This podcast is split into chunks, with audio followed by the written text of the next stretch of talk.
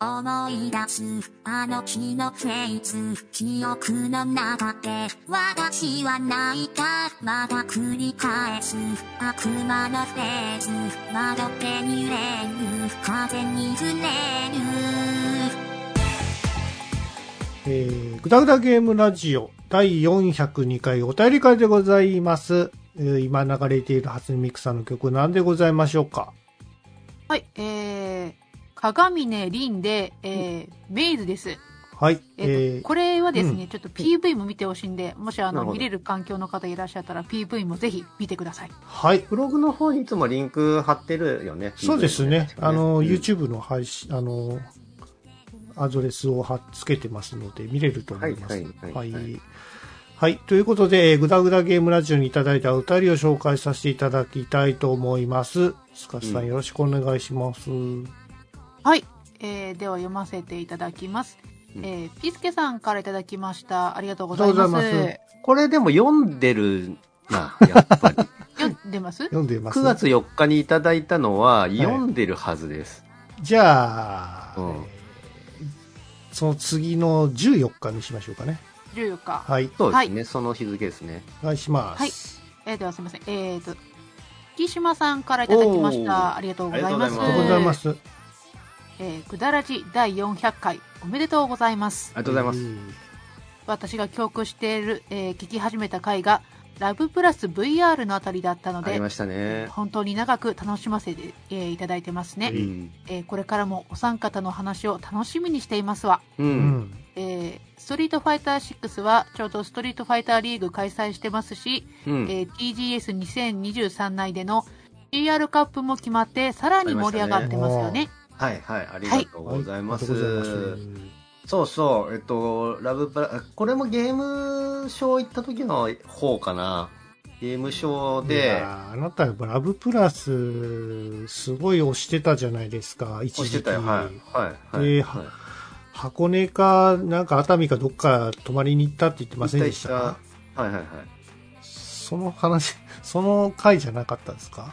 じゃあじゃあじゃあじゃあ、えっと、VR に対応してるのは、その、うん。えっと、最新の、もうサービス終了しちゃってんだけど、スマホアプリの方で、スマホアプリで VR に対応してて、で、これのありがたいところは、あの、コナミは商売は下手なんだけど、アプリ自体は残してくれるところなんですよ。だから僕も今、サービスは終了しちゃってるけど、はいアプリだけは残ってて、いつでも VR の中で、その、小早川凛子さんに会いに行けるんです、僕は。知らねえよ。めっちゃ可愛いんだよ、凛子さんね。この間誕生日だったんですけども。なんかあの、まあまあまあ、はい。オキラスクエスト3ってもうすぐ出るの？もう出てるんじゃないかな。あそうですか。そろそろかな。はい。いや、僕あの、アップルがさ、今度来年出す VR マシンがね、あの、バカみてえに高いやつとか、50万とかすんの。アホかっつうのね。あれ、ちょっとやりて、やりたいんで、ごぜやすは。だなんか会社で買ってくれないのかい？いやー、そんなお金ないです。?50 万は高いって。なんかあの。メガネの上の方にダイヤルがついててね。で、それをグリグリ回すと、現実世界と VR 世界がさ、行ったり来たりできるんでしょ？だあのー今度さ、その、それこそ出るオキュラスクエスト、オキュラスじゃねえや、えっ、と、メタクエストか？メタクエストあはい3もその機能あるから、メタクエストの方にしなよ。いや、しなよって。俺買わねえよ。買わないの？買お買おうよ。買おうよじゃねえよ。だって俺オキュラス持ってるじゃん、2。だからス3、あの、より綺麗な映像嫌ですよそんな。なんか、なんで2個も必要なんだよ。綺麗な映像で没入まあね今のオキラスは白黒なんですよ。あのー、カメラついてるけど、現実世界が白黒で映っちゃうから、うん。で、今回のオキラスクエスト3が、ちゃんとカラーでね、あのー、視認できるっていうことで、まあ、そうそう。えーだからといっまてもね、なんか、買う気になんないんだよね、あれは。あいわゆるパススルーってやつ、そうそうそうそうね。うん。現実世界も見れるよっていうね。最近ね、MR っていうか、そういうのが流行る傾向にあるんで、うん。ただやっぱりまだつけるっていうのがちょっと煩わしいというか。はいただ、あのーあれですよ。えっ、と、オキュラス3、えー違うわ。クエスト3の方は、うん。あの、だいぶその厚さが、前に飛び出てる厚さがだいぶ半分ぐらいになってるらしいんですよ。あ、でもね、重さはね、重あ前より重いらしそうなの、はいじゃああんま意味ないね。い。そう。そうなんだ。そうなんですよ。で、アップルのやつはね、確かあの、バッテリーは外付けなんですよ。はい。だから、普通 VR といえばもう内蔵されてるじゃないですか、バッテリーも。うん、うん。だから、うんアップルの場合は外付けにして、いつでもこう、バッテリーを交換できるような仕組みになってまなってるみたいです。うん。はい、あとね、その、かけた時に、あの、疑似的に、あの何自分のかけた、あの、目、目とかをちゃんとスキャンして、うん。で、あの、全面にテクスチャを貼るっていうんですかね。モニター、はいはい全面にモニターがついてて、わかるよ。はいその顔が映るらしいんですよ。はいはいはい。これ別にあってもさ、俺、俺かけてるから関係なくねみたいな思わない？まあまあまあ。他人同士とさ、なんかこう、コミュニケーションを取るときとかは、まあ、必要、必要かあれ？うん、俺、うん全く必要じゃねえな、な気がするんですけどね。うん。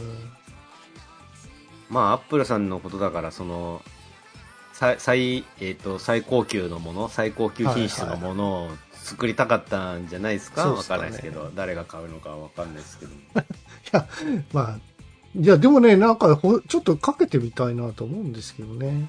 うん、あと、確か、アップルのやつか、はい。オキュラスかな、あのーあれなんですよね。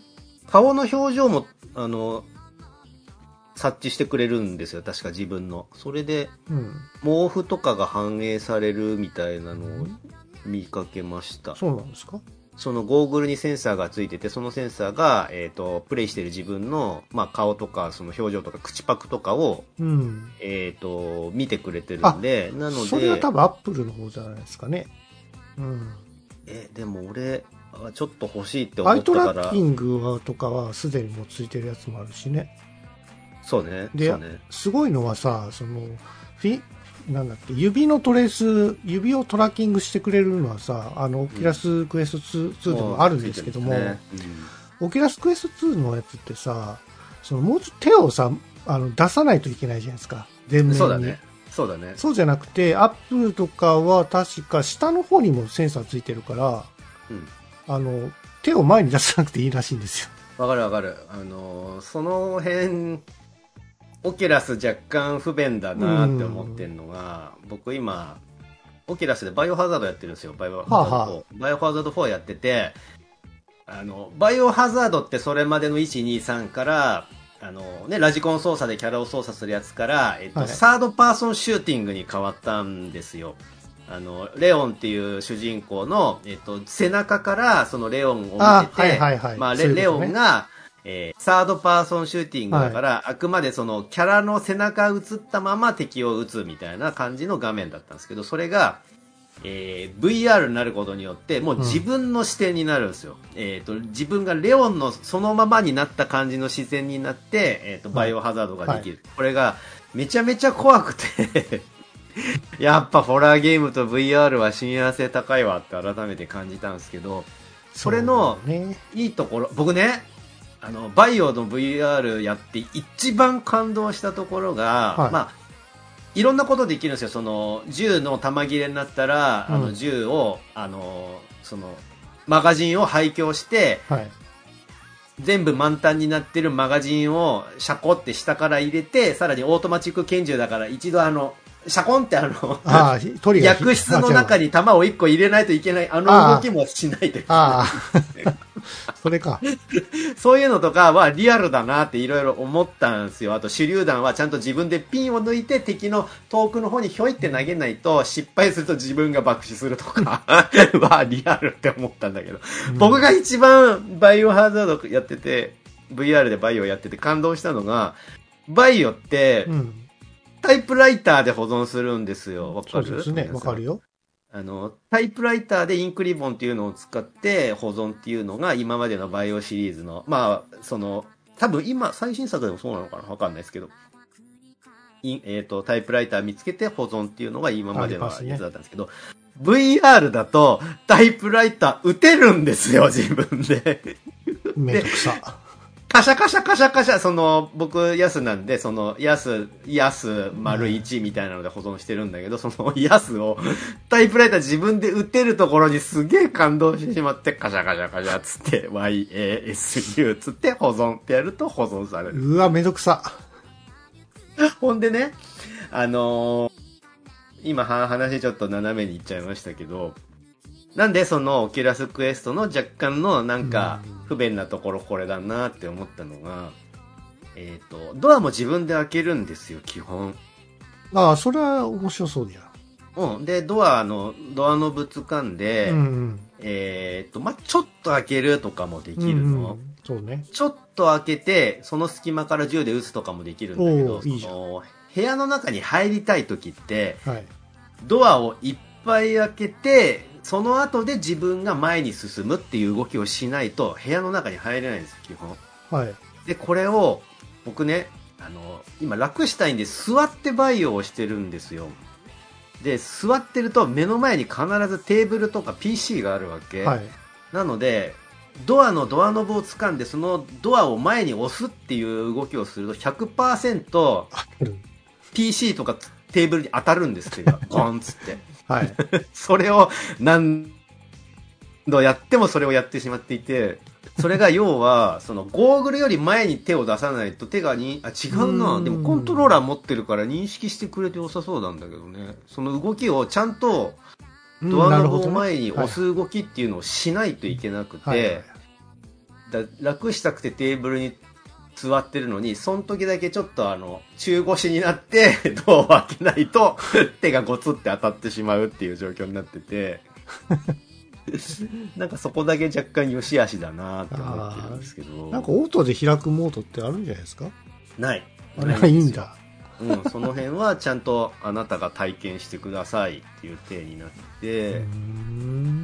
まあ面白いは面白いんですけどねその空気感っていうかあのうんバイオ4のあの頭のおかしい村人たちがいっぱいいる村っていう感じがもうすごい体感できてうわもうこんなところにいたくないっていう感じがビシビシ伝わってくるんですけどなねなので面白いは面白いですねバイオ VR ねそう。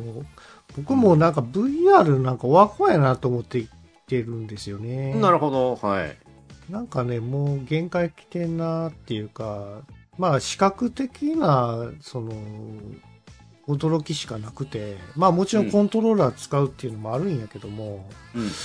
なんかね、その、なんなんですかね、やっぱり触った感がないんですよね。なるほどね。まあドアでもそうなんで、押した感がないじゃないですか。うん。引っ張った感とかさ、振動は伝わるんやけども、そういうことじゃなくて、やっぱり形状をやっぱり理解するには触るった感触っていうのは必要なんですね。その辺多分今後実装されていくんじゃないですかねうーん。グローブとか付けさせられてそのグローブに物の形がちゃんと伝わるようないや、それもつ信号がつけるのもめんどくさいから、そのグロ面ーブつけ倒 くさがるんだよ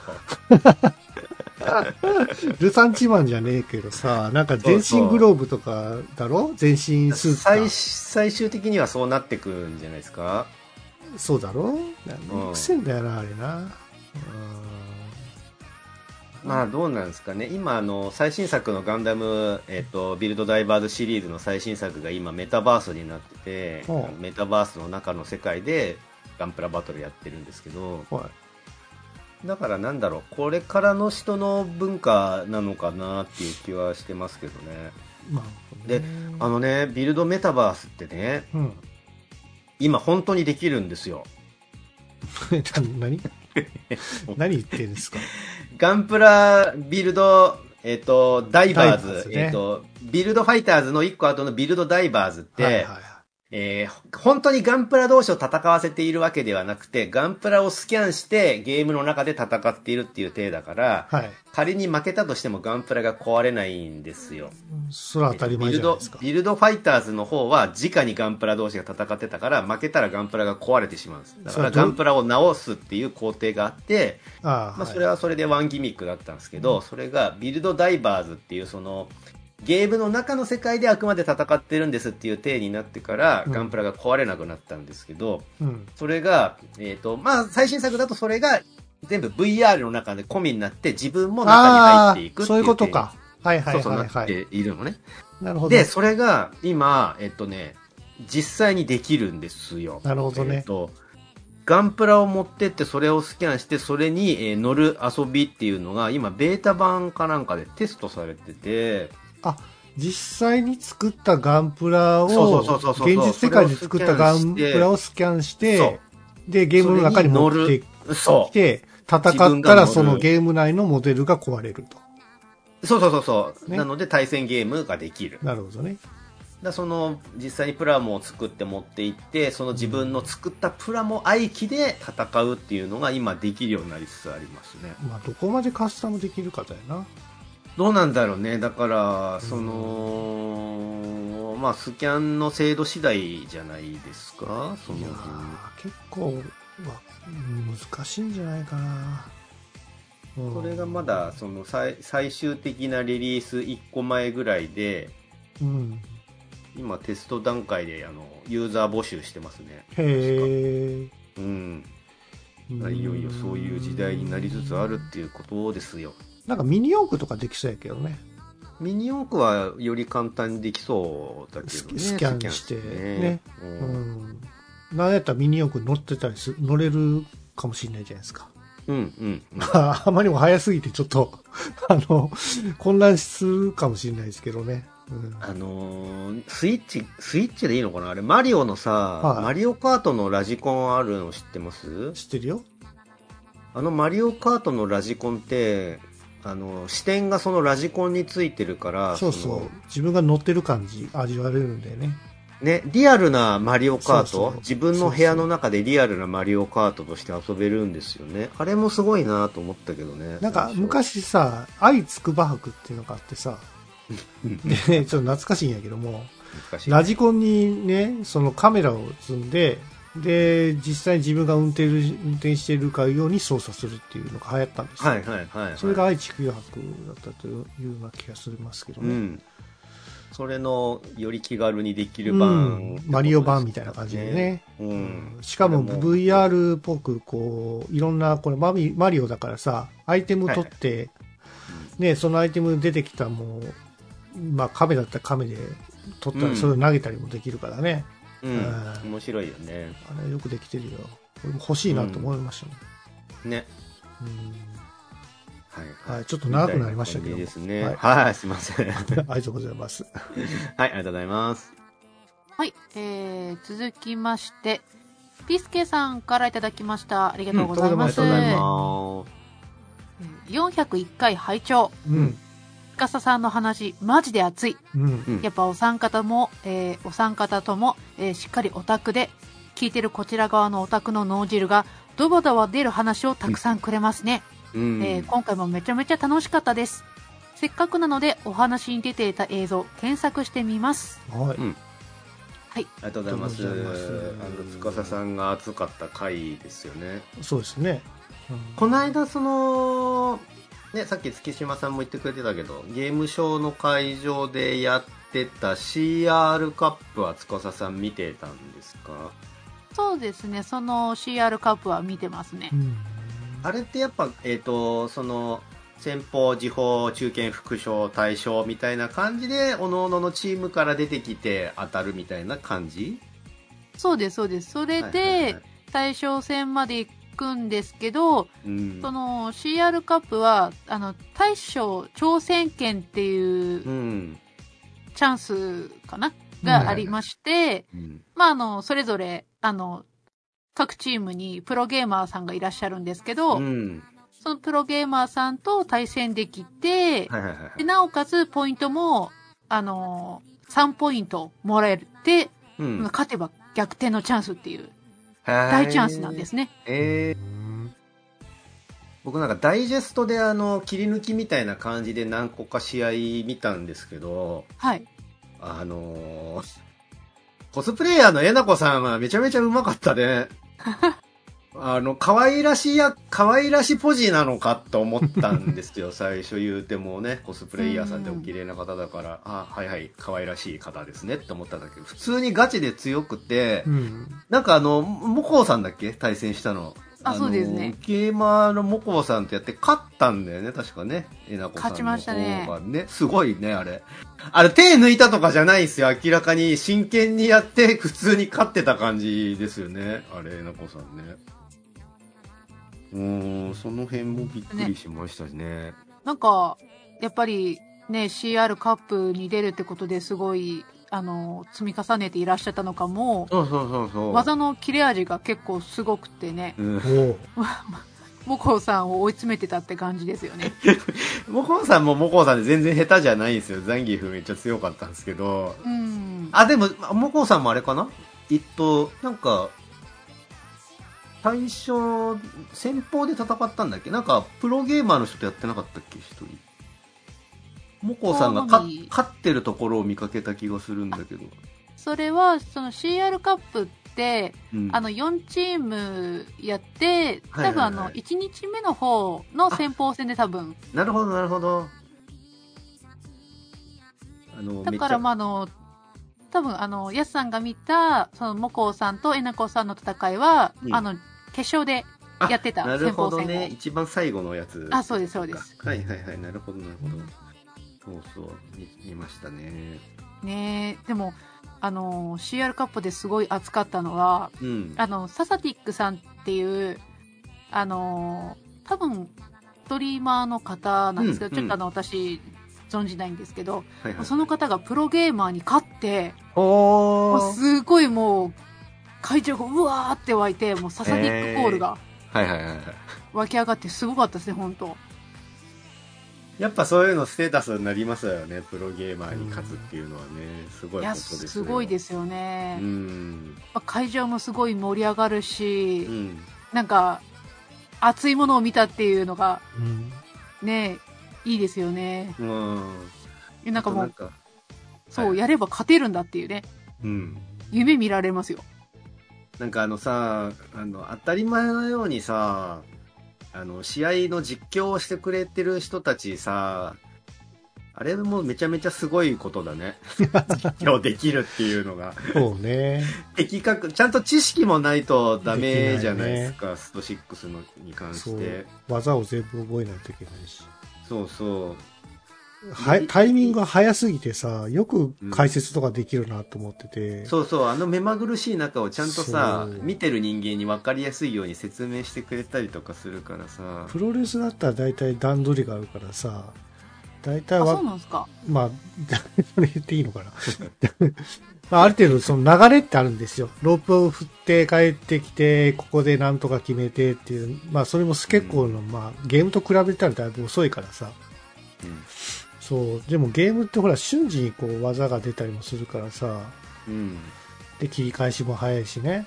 そうだね。それをなんかね、喋るっていうのは相当な能力いるんじゃないですかね。うーん、いや、なんかでもやっぱ、ああいう上手い人たちの対戦見てるのは楽しいですね。見てるだけでも。そうですね。でもやっぱり、ね、まあ、プロ同士の戦いを見てるのも確かに面白いんですけど、まあでも、あの、まあ私がちょっとあの、知識不足だから、まあうん、こうなんだろうなって思ってるだけなんですけど、うん。まあ割と初めて、あの、やって、まあ、何ヶ月っていう方も、やっぱ実力がついて、うん。で、あの、同じぐらいの、まあ、あの、レベルの高さで、やっぱ戦っていると、うん。やっぱりね、あの、試合がもつれ込むと、見てて、まあ正直飽きなかったっていうか、はいはいはいはい。なやっぱ応援しちゃうっていう、はいはいやっぱそういう熱いものが込み上げますね。なんかあのープロゲーマーといえども、割となんかその、油断できないっていうかさ、あの、ボタンの掛け違いであっさり負けたりすることもあり得るゲームにデザインされてるじゃん、スト6って。割と一方的にやられたりとか、読み外れると一気に負けたりとかしてるから。だからそういう意味でも、よくできたゲームなんだなって、あの、いろんな試合の切り抜きとか見てると思いますね。うん。まあでも、まだね、発売されて3ヶ月ぐらいだから、うんうん。まあちょっと私わかんないんですけど、でもやっぱり、まあ1年ぐらいはちょっとアップデートを繰り返しながら、きっと。長くやっていくんですよねう。んなんか俺は JP 強えなって思いながらいつも見てるけど、あでもいやらしいな。今回の CR カップでは JP 使いの方はいらっしゃらなかったですね。誰も使わないんだって思いました。ね。うん、さすがに。はい、はいと。いうことで。ありがとうございます。はい、えー、続きまして、えー、みかん職人さんからいただきました。ありがとうございます。ありがとうございますえーすごい才能と反射神経を持った子供の前に、熟練のゲーマーさんが追い詰められちゃう感じ。うん。フッ素にやられる人ってそんな気持ちなんだろうな。うん。いちいちこれ見よがしに強くなって現れる。可愛くないのよ。うん。バカにして。うん。坊主がやること？坊主が、あ心折れそう。はい、あの、まあ、V ガンで、そのね、う、嘘って何歳だっけな ?13 歳とかそんぐらいだった気がするけど、はいまあ、往々にしてさ、ガンダムの中の世界では、その少年兵、主人公の少年兵が、えー最新鋭機のガンダムに乗って、えーまあ、なんだったら熟練のね、あの、ベテランの兵隊をキリキリ前させながら戦って勝っていくみたいなストーリーなんだけど、これって割と現実世界でもやっぱあって、うん。それこそゲームとかもそうで、あの僕、一時期割と頑張って、ぷよぷよ、それこそね、動画で、うん。あの対戦しましたけど、ぷよぷよを一生懸命頑張ってた時期に、すげえ連鎖を頑張って組んで、うん。あの10連鎖とか普通に組めるようになったんですよ。うん。多分、すぷよぷよって最大で組めて15ぐらいまでいけると思うんですけど、はい端っこで折り返してずっと上の方まで 連鎖組んでいって、最終的には画面の外でぷよぷよをくるくる回すことで連鎖を組むっていうので、確か15連鎖ぐらいまでいけたはずなんですけど、それを、あの、頑張ってそれを目指してた時期があって、最大で10連鎖ぐらいまで組めるようになってたんですけど、その頃に友達の弟が遊びに来て、あじゃあゲームで遊ぼうかって言って、はい。中学何歳ぐらいだったの？それこそ、嘘と同じ13歳ぐらいの子だったと思うんだけど、うん。ドラ一丁胸貸してやろうかってやったら、パンに負けたの ?13 歳の子に。超早いの、連鎖組むのが。あ、もうダメだな、これはって思って。なんだろう、子供の方が吸収力とか、あと瞬発力、瞬間の判断力とかも全然速くて、へーもう全然勝てなかったですね。その時のどう気持ちは？気持ち？え気持ちはだから、嘘にやられる一般例の気持ちですよ。本当に。いや、本当に。これが若さ。そうそうそう。だから、その、ね、あの、い今のあのプロゲーマーでも、だいぶその、プロゲーマーっていうシステムができてから時間が経ってるんで、プロゲーマーの上位の人は結構なお年になりつつあって、だからそういう人たちは、その、瞬発力とか判断力のその、刹那的なことではなく、うん。知識を深めることで、より強くあろうという方向に今舵取りしてるっぽくて、うんやっぱどの業界、どの界隈でもそうなんだなって思いました。うん。うんまあね、やっぱね、若い人当たり前にはね。当たり前だけど、その肉体関係はそれはね、若い方がやっぱ良いそそうですよ有利ですよ、そりゃね。まあこれが将棋とかそういうのになったら変わってくるのかもしれないけど、でもどうだろう、将棋もな、若くて上手いし強い人いっぱいいるからな。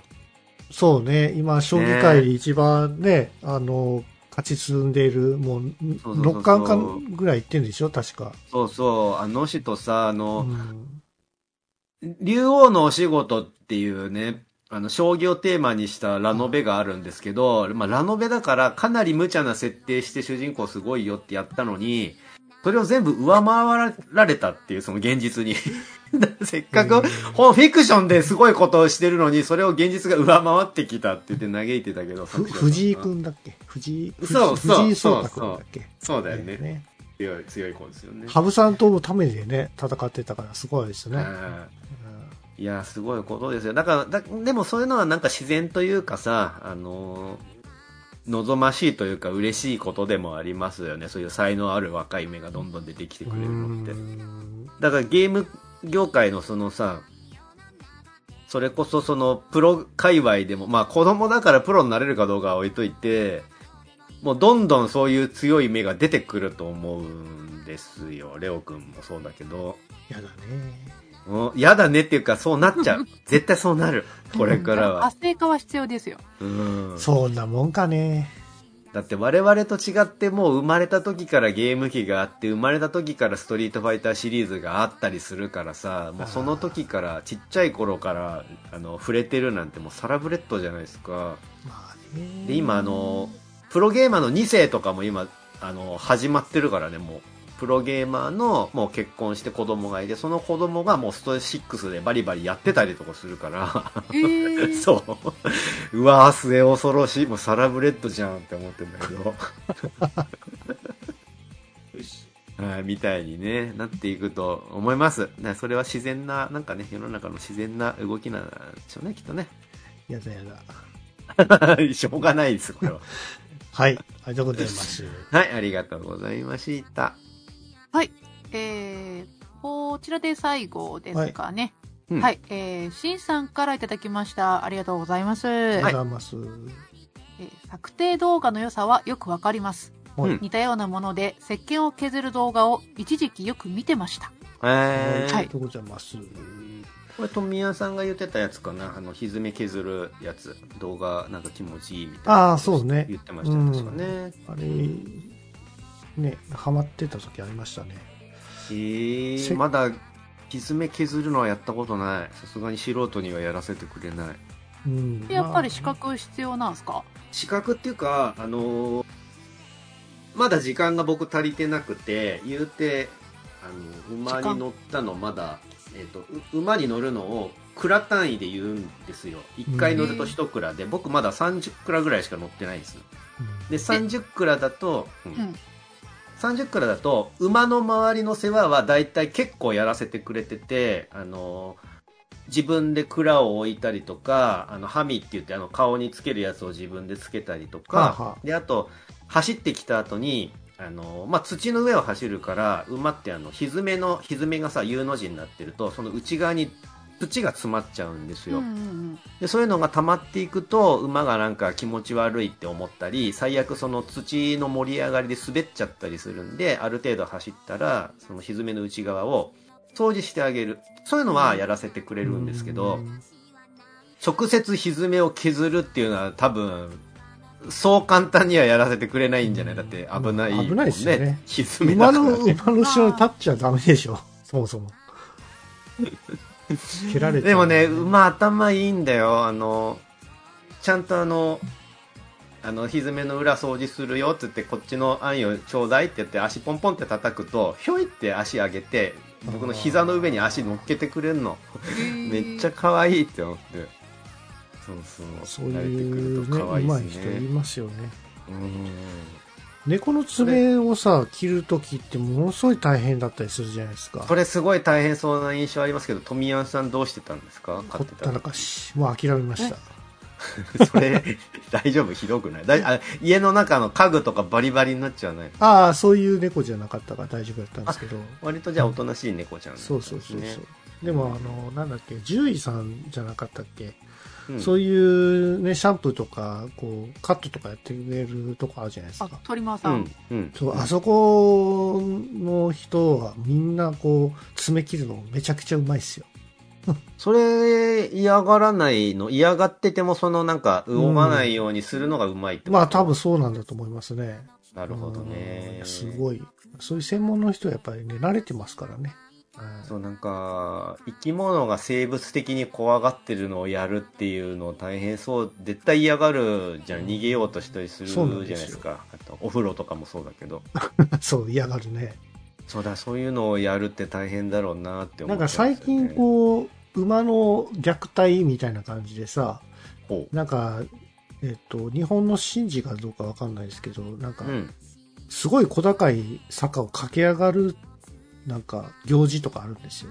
うん、うん。絶対こうんんなん上がれないだろうっていうところを無理やりこう、馬に乗って坂を上がるシーンとか、あるねああいうの見てたらすごく辛くてさ、あなんでこんなことれ、すんねやろうと。あれかな、あのーなんだっけ、なんか、戦のあの、崖登りだか崖下りだかの、あれから由来されてんのがね、わかんないですけど、あと、なんか円柱の、なんか広い場所にさ、馬をこう、ぐるぐる回らせる、うん。なんかそういう行事があってさ、はいはいはい。で、あの、回る方向っていうのが決まってて、うん。それを逆に回ったもんやからさ、それを沈めるために足蹴りするっていう、ああ。それをなんか動画で撮って、なんか流されてさ、すごい話題になってましたけど、それ虐待じゃねえのか、みたいさあのまあ、僕その動画見たことないからはいわかんないですけど、えっ、と、動物好きな人が思ってるよりも動物は頑丈でな。す。そうで、まあ確かにそうなんですけどうんね。で人と例えてしまうじゃないですか、それわかる。動物を人に例えたらどう思うねんってことじゃないですか。うん。だから感情的になっちゃうんですけどね。そうだよね。うんだから、僕はあの、ごめんごめん。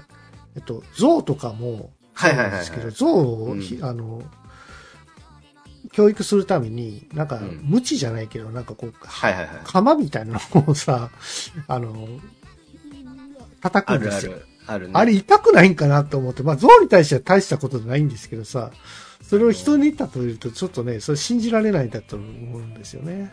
わかる。それを自分でやられてるっていう感覚と、あと、無知っていうさ、痛くするための道具っていう感覚があるから、ね動物好きな人は、かわいそうかわいそうやめてあげて、いいいじめないであげてってなるんだと思うんだけど、言っとくけど、僕も無知持ってるっす、自分のマイ無知を。馬に乗るからね。はい。あれって、痛くするための道具じゃないんですよ、はい実は。あれって、えっ、と、そうじゃないですよっていうのを、信号として教えてあげるためのもので、はい。えー僕大の大人、男ですけど、割と思いっきりピシってやらないと伝わらないです。その、まあね。馬の皮膚って頑丈だから、あのーポンポンって叩いたぐらいじゃ全く伝わらないんです。だから、そっちに行っちゃダメだよとか、スピードもうちょっと抑えてねっていう、あ、スピード出すときに使うかなどちらかっていうと、んその、、もうちょっとスピード出してねっていうのを、えー基本その、足でやるんですけど、それが効かなかった時に無知を使う。その無知は、えっ、と、こうしてほしいって僕が伝えてますっていうのを気づいてほしくてやってる動きで、うん。うん。割と思いっきり強めにやらないと馬には伝わらないです。うん頑丈なので。うんで、あと、馬がよくできた時に褒めてあげるんだけど、えっ、と、えー大の男の僕が割と全力で首筋をぶったたきます。よくやったよくやったっつって首をバチバチ叩く。それぐらいじゃないと、叩かれてるっていうのは気づかないです、馬は。で撫でるときにさ、なんかうん、鼻の、なんか筋みたいなところをさ、あの辺は、えっ、と、薄いのか？まあ、馬によって、馬によって、まあ、顔撫でられるのが好きな馬と嫌がる馬がいてあ、あまあ、好きな馬は顔撫でられるの好きらしいんだけど、えっ、と、どちらかっていうと馬が一番喜ぶのは耳です。耳の掃除です。うんなぜなら、自分で耳掃除できないからです、まあそうやね。多届分これでも、猫とか犬とかにもある程度共通してんのかなと思うんだけど、その耳をそほじほじしてあげるの割と喜ぶ動物多い印象なんですけどね。そう。まあ、猫は届く、届きますけどね。そっかそっか、自分でやるか。うん。うんあのさ、でもさ、俺動画で見たんだけどさ、あの、猫の耳を掃除してあげてる動画でさ、え？あの、可愛いのが、飼い主が猫の耳、猫じゃねえ、虎かな？虎かな？全然違う。虎かな？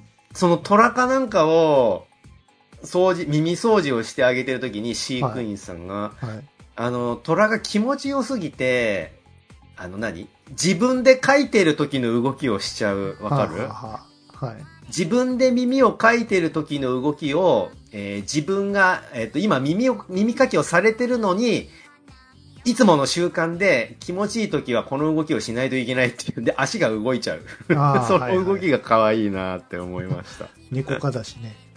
そうそうそう、足だけ動いちゃうみたいなのね。そうそうそうう。ん、そう。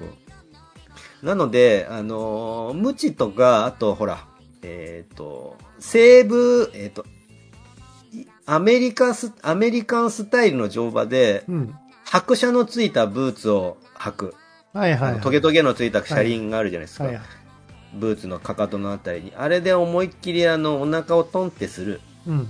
あれが、えっ、と、多分動物愛好家の人は、かわいそう、痛そうって思うと思うんですけど、うんなぜトゲトゲしてるかっていうと、トゲトゲしてないと気づいてもらえないからです。痛、痛みでやってるんじゃないです。気づかないからあれをやってるんです。まあね。なので、その、無知で叩いてるからとか、あの、足でお腹をトントンやるのかわいそうじゃなくて、そうしないと信号が伝わらないんですよ。うん野生、あの、動物はね、頑丈だから。ってことです。はい。うーんまあでも僕はあの、あれですね、あの、乗馬、乗馬はまあいいとしても、その、うん。娯楽のためにこう、なんかこう、競技をさせるとかさ、うん。あれはちょっともうなんか競馬もあんまりよく好きじゃなくなりましたね、最近は。そこを突き詰めていくと、富安やばいのは、はいあの、わかるんだよ。僕も、そんなあんなね、あ折れやすい足にしちゃってかわいそうに、はいこれ一回転んだだけで予不良で、はい。かわいそうなことになるとか思うんですよ。だそれを言い言い出すと、ペットとかもそう含まれてきちゃうし、動植物なんか全てに対して人間は傲慢だみたいなのを思い始めるし、この思想のやばいところは人間許さんって最終的にはなるところなんですよ。怖いのが菊。先生は。本当に、俺もう、あのーかわいそうな、昔さ、昭和の頃のテレビはさ、かわいそうな動物特集みたいなのをやっててさ、そんなんあった？あった。よくあのーまあ、手足のない猿の赤ちゃんとああ、か、はあはあと交通事故で、あのー脊髄やられちゃって足が動かなくなっちゃったワンちゃんを、あ。はじゃあ、あの、車椅子を作ってあげようっつって、はいあの、車輪のついた椅子みたいなのを作ってあげて、そしたら、おあの、犬は、わあ、これで自由に動けるって言って、その、車椅子のついた車輪を一生懸命引っ張って、野原を駆け回ってるみたいな動画を見ると、人間許さんってなってるんですよ。あ。なんで？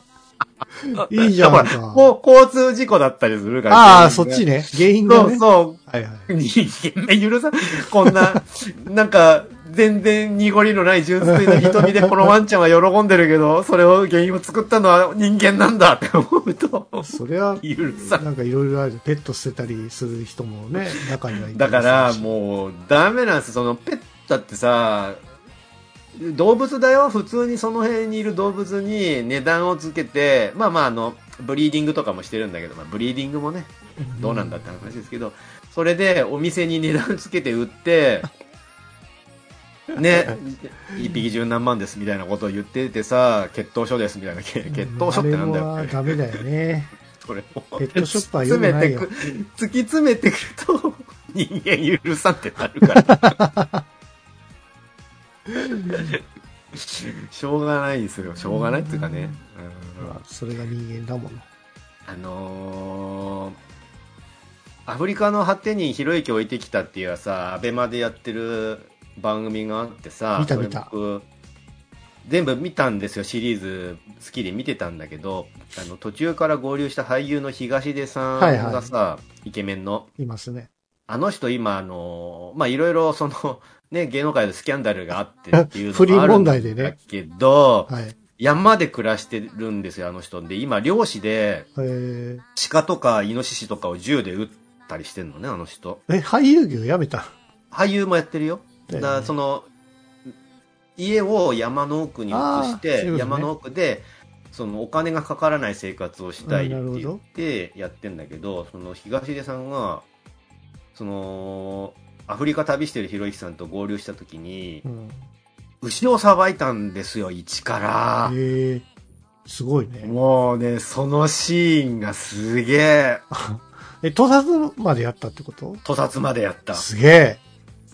で、でっかい牛だよ。あの、うんまあ、アフリカだから安いんですよ。全然その、日本人だったら買えちゃうのよ、牛一頭を。はいはい。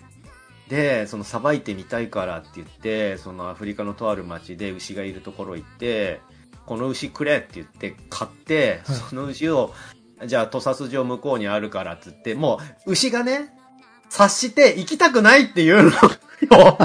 そっちには行きたくないですって牛後ずさりすんのを無理やり連れてって、屠殺場のね、その砂の中にもう真っ赤に、砂が真っ赤になってんの何匹も殺してるから血が、血が砂に染み込んで、はい。もうバキの地下闘技場みたいになってるのよ。はいはいはい。砂のところに、無理やり数人がかりで牛をワンって横たえて、はい。でね、東出さん、マイナイフを持ってるんですよ、なぜか。マイナイフで、どこを刺せばいいんだっつって、その、屠殺に慣れてるアフリカの人に教えてもらって、ここを突き刺せば一気にやれって言われて、突き刺すんだけど、うん。まあ、うまくいかないんですよ。その、首筋のね、一撃で命を絶てるっていう場所をちっこいナイフで刺すんだけど、うんまあ、痛がるの、牛が。うん。し、だって死のうとし、殺そうとしてるから、その人間は。うん。そのシーンがね、残酷なんだけど、日本人の感覚ではね、残酷なんだけど、これを現地のアフリカ人はゲラゲラ笑いながら見てんの。その、この生っちょろい日本人が牛も満足にさばけねえのか、みたいな感じで笑ってるんすよ。はいはいはい。なぜかというと、その生き物の牛の粗殺っていうのが向こうの人にとっては日常で当たり前の光景だからなんですよね。その当たり前ができない日本人がダメだねっていうことで笑ってんだけど、価値観の違いがすげえって思って、なかなか死なない牛とそれに苦労する人間を見て笑えるんですよ、向こうの人は。だからね、そのなんだろうな、我々が食ってる肉もそうだけどさ、あれだって誰かが屠殺してくれてるから我々は食えてるわけですよね。うんなんだろうな、その、おいそれとかわいそうって言っていいのかってちょっと思っちゃうんですよ。それを我々は人にやらせてるわけじゃないですか。安全な場所で見もしないでさ、その残酷な場所を見もしないで、はい、肉として出てきたからこれはもう食べ物ですっつって食ってんだけど美味しいから。なんか、どうなんだろうねって思いますよね。そのショッキングな映像とか見ちゃうとさ。でもまあ、食料事情はまたね、これから変わってきますよ。代替肉も良くなってくるじゃん。そう、なんかだいぶできつつあるらしい。うまいらしいですよね、現代の代替肉、ね。そうなんですようんまだね、そういう動物、今は動物を殺すしかないんだけども、そういったね、あの、大豆とか、いろんな植植物でも、代々でもう肉が作れるようになれば、そうだね。そういうなんか人間自体にこう、なんか精神的なね、ストレスもなくなるだろうし、確かにね、その、屠殺する係の人にだけ、その、大変なのを押し付けてさ、我々はそう肉として食ってるけど、ただ、これもね、人間としての傲慢な話なんだけど、えっ、と、家畜っていうのは、ある意味、その人間に管理はされてるけど、管理されてるがゆえに生きながらえているとも言えてて、安全な場所で管理されてて、人間に守られてて、えー病気にならないように管理もされてるし、それゆえに子孫とかも残せていけられてるって考えると、じゃあ代替肉みたいな培養する肉ができたら、それらがお払い箱になってしまった時に、果たしてその牛だの豚だのの家畜は幸せなのかっていう、生きていけるのか今後って考えると、まあ、頭数制限というか、管理はしないといけないのかもしれないですけども。うんうん。うんでも、人間は神ではないからな。そう、そうなんですよ。そこはどうなんですか？って人間自体が増えですぎてしまっている部分でほらほら、ほら、だからほら、人間許さんってなる。環境破壊でもう生き残れない。ほらほら。もう地球がね、持たない。に、ほら、もう東方不害みたいなこと言い出してるし、もうダメです。地球が持たん時が来てるんだよ、アムロ君。そのシャアとかね、その、い、いつもインテリはそういうことをね、うんあの、平気で言って革命とか起こすけど、なんかそういう、机上の空論しか言わないから途中で破綻するんですよ。革命っていうのはね。富野さん、すごい、先駆者。そう、だからもうその頃からそんなことを言ってるんだ考えてたんだってね。すごいですよね、えー富野さんはね、そうですよ。はい。はいはい。ということで、以上かな。うん。えー、ぐだぐだゲームラジオ、アトロックじゃねえや、えっ、と、お便り会でございました。はーい。はーい。はい。ということで、えー、そうですね。明日、明後日もお休みなので、えー、ちょっと映画を見に行こうかなと思っておりまして、最近ちょっとね、映画で面白いなと思ったのはね、グランツーリスモ、見ためちゃめちゃ良かった。よかった？俺は大好き。あと、ジョンウィックも見たんですけどね。面白かったです、なかなか良かったですよ。はい。そんな感じで。えー、ちょっと今、秋のシーズンなんでね、そういった、えー映画をいろいろ見たいなと思っております。トミヤンと。はい、えっ、と、ボードゲー、ボードゲームでよく仲間内で遊んでるんですけど、えー、ディアシュピールさんっていう、まあ、ボードゲカフェをやりつつ、オリジナルのボードゲームを作ったりもしてる、えー会社っていうかお店があって、えー、まあ、そこにたまたま、えっ、と、明日、仲間内で遊ぶために予約してあって明日行く予定が立ってたんですが、えー、1ヶ月ぐらい前かな ?1 ヶ月ぐらい前、その前回遊んだ時の、えっ、と、ディアシュピールさんで遊んでますって言ってハッシュタグつけて、えー X でポストしたんですよ。まあ、はいツイッターでリプしたんですけど、ツイッターで言うと。その、ハッシュタグが、えっ、と、ディアシュピールさんの、うんえっ、と、プレゼント企画の、えーボードゲームプレゼント企画の、うんえーやつで当選したらしくて、うんディアシュピールさんの公式からうん。リプライっていうかポストが飛んできてゲームが当たりましたって言われて あの重めな見た感じ重めなでっかいゲームボードゲームがうん。当たったので、明日ちょうどいいんで遊んできます。受け取りがてら。はい。のやすと。はい。えーっと、今日初めてテトリスとぷよぷよに触れたんですが、あぷよぷよはなんとか、あの、連鎖できたんですけど、うん。あの、テトリスが全くできなくて、わかるあの、これは、あの、難しいゲームだなと思いました。井上司でした。はい。はいそれでは皆さん、さようなら。はいさようなら。